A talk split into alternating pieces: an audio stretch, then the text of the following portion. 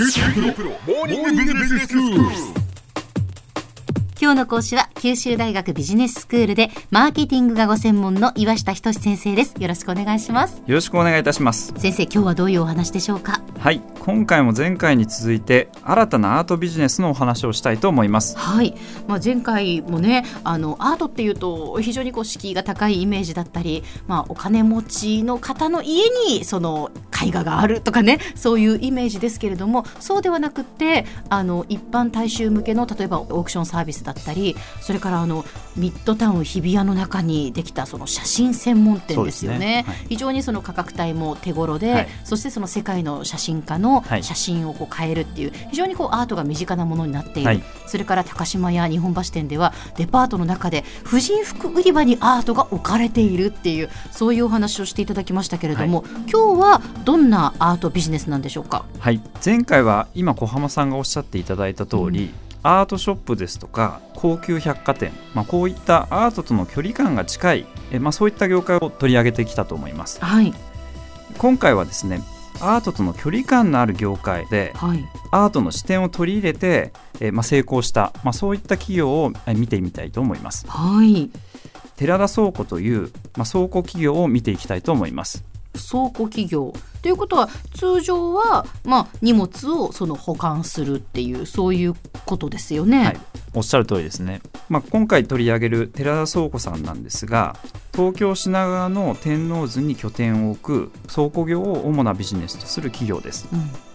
しかし最近ですと美術品の修復ですとか若手芸術家さんの活動支援電子楽譜の作成などアート関連事業を幅広く手掛ける企業に成長しています。え去年の12月5日小沢誠二さんが1年2ヶ月ぶりに指揮して注目を浴びた斎藤記念オーケストラの特別コンサートがありました、はい、ここで一部のオーケストラの人たちに使われていた楽譜が電子楽譜グイドというものだったんです。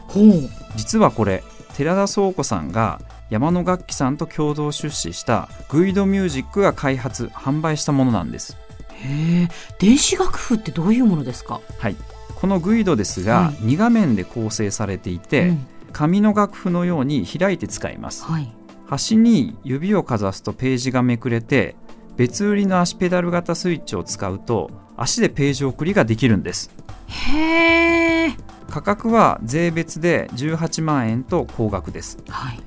だけども音楽家の方々は楽譜がかさばらずに音楽に打ち込めると非常に好評だそうです。そうでしょうね。いや楽譜ってやっぱりね対局になるとかなり分厚いものですしあのオーケストラの方に私もその楽譜を見せてもらったことありますけれどもかなり重たいんですよね。まあ、そうしますと、ええ。まあ、高額ではありますが、はい。まあ、非常に利便性の高い、うん。まあ、そういったものを、まあ、寺田倉庫さん山野楽器さんとまあ開発したということになりますよね。え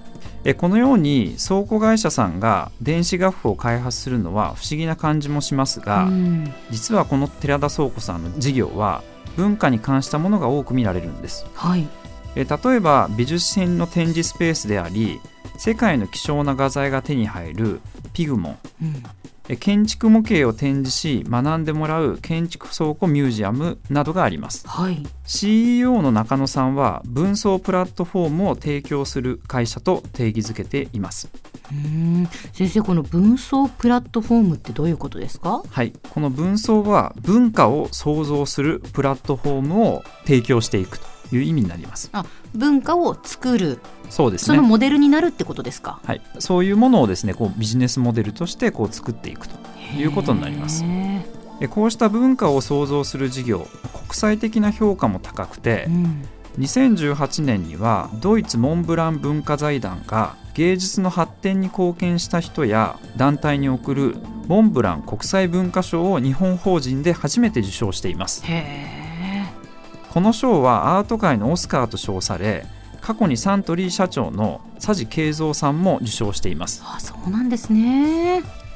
寺田倉庫が2016年に開始した芸術発信拠点寺田アートコンプレックスは東京オリンピックが開催される2020年に20のギャラリーの集積を目指しています。うんこれもだから文装プラットフォームっていう、まあ、文化を作り上げるっていうそういうことに基づいてやっているってことですね。おっしゃる通りですね。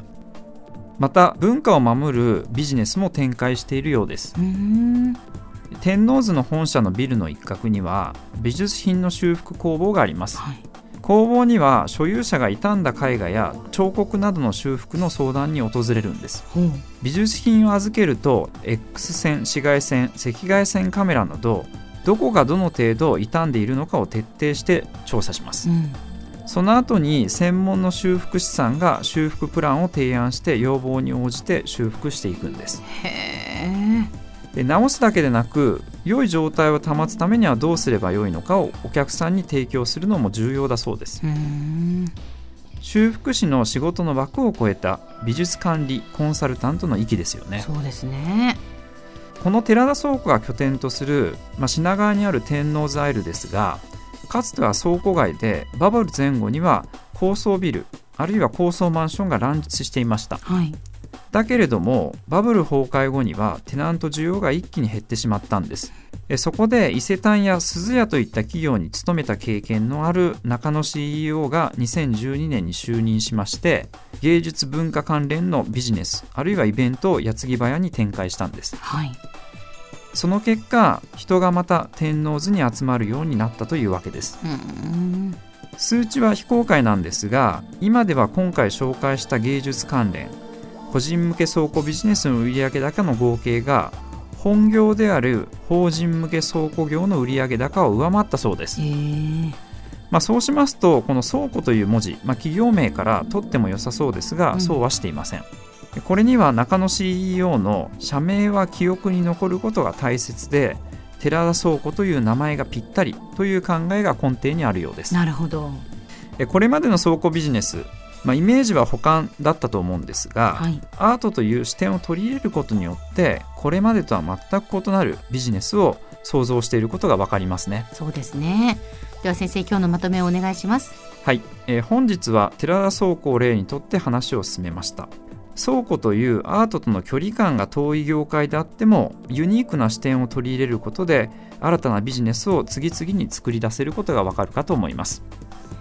今日の講師は九州大学ビジネススクールでマーケティングがご専門の岩下仁先生でした。どうもありがとうございました。ありがとうございました